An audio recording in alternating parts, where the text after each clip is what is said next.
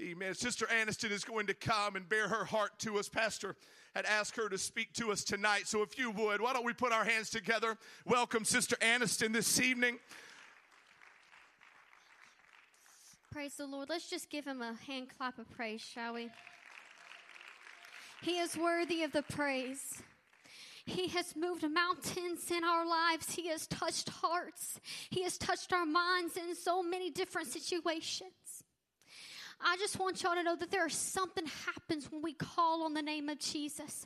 There is power in that name. There is healing in that name. There is deliverance in that name. And there is salvation in that name. In Mark chapter 10, it talks about the man, the blind, Bar- blind Bartimaeus. And when you read the story, I, I just started reading it and it was, it just impacted my life because of, I never knew it happened this way. But blind Bartimaeus was just sitting down near Jericho as Jesus and his disciples were passing by.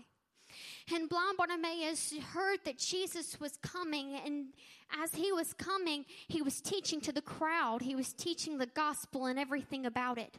Well, blind Bartimaeus was desperate for healing. He wanted his sight to be restored. And what he did, he said, Jesus, thou son of David, have mercy upon me. And as he was screaming out to Jesus, the crowd was getting infuriated. They were saying, Stop talking. You're being a disturbance to Jesus speaking right now. And blind Bartimaeus was probably discouraged. He goes, Jesus is not going to hear me because he's busy talking to a group. And as this was all happening, Jesus stopped his teaching. He stopped and got a man from the crowd that was telling blind Bartimaeus to be quiet. He grabbed a man and said, Go get him. And when he went and grabbed him, the man from the crowd said, Get up, have courage. Jesus is calling you. Just as Jesus is calling for blind Bartimaeus, he is calling for people in this church. Some of you may feel like God is too busy to care about your situation. He doesn't care about you or what's going on in your life, or He just gave up on you. Not by the will of God has He given up on you. God will not say, God will save those who calls upon His name. In Romans 10, it says, For whosoever shall call upon the name of the Lord shall be saved. Not a specific person, not the most perfect person in the world. He's saying to the lowest sinner to the greatest person, whoever there is. God is saying, Call upon me and I will come. Just as blind Bartimaeus, who was probably poor and who was just hurting, he said that you can call on him and he will be there. Just as blind, just as Jesus sent a man from the crowd to go get blind Bartimaeus. I feel that God sent me here today to tell someone in this crowd, have courage, get up. Jesus is calling you to your healing. Jesus is calling your deliverance. Jesus is calling you to your salvation. He died upon the cross for us. There is salvation in this church right now. There is healing in this church right now. I believe it in the name of Jesus. When blind Bartimaeus called on Jesus and people were telling, oh wait, I already read that. But in the name of Jesus, there is healing.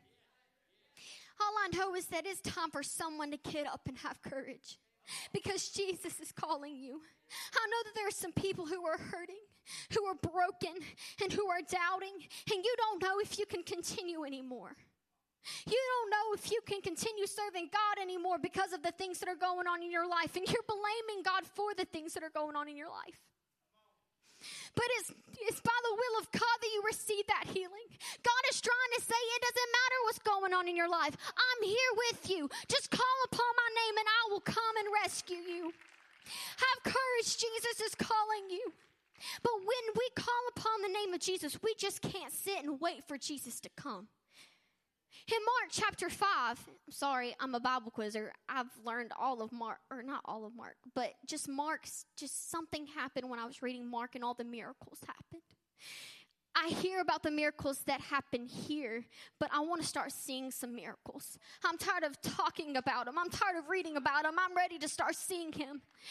And I know some of you are saying, I'm tired of praying about this miracle. Well, start calling upon the name of Jesus and fasting for that miracle, and I will tell you it will happen in the name of Jesus. But as I said, we can't just sit around and wait for our healing, but it's time to get up and worship. The Lord abounds to the praises of his people. The woman with the issue of blood in Mark chapter 5 didn't just say, Hey, I have faith. I know God will heal me. But she said, I know that when I reach God and when I touch the hem of his garments, I will be made whole. It was an act of faith, not just the thinking. It was the action. It was the action that gave her her healing. It is time for people to get up and receive it. People to get up and grab the hem of the garment of God and receive their healing. But it takes action, not just sitting down and just waiting. Oh, I'll get it tomorrow. You can get it today. But it requires people to get up out of their seat and walk to the altar and give it everything to God. The altar is a, is a sign, it is something that requires us to surrender. We have to come to the altar and surrender our pain, our hurt to God so He can take it and He can take care of it. But when she received her healing, well, she received her healing. Because God came and was teaching to a crowd just as he did with Bartimaeus. It took, it is, well, sorry, I messed up.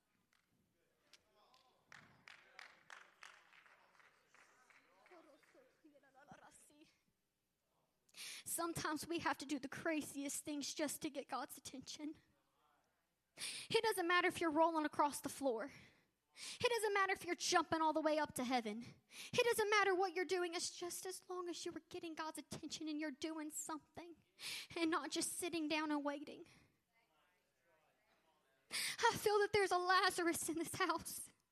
You feel dead. You feel weary. You just have all the burdens upon your shoulders. But God is wanting to speak life into your situation. So He's saying, Hey, get up. Have courage. I'm calling you to a season of restoration. I'm calling you to a season of rest where every burden is buried and every, there is healing in the name of Jesus. There is an Esther in this room. You may feel all hope is lost to save your family, to save your lineage, to save your generation. But I'm saying there is hope. Get up. Jesus is calling you.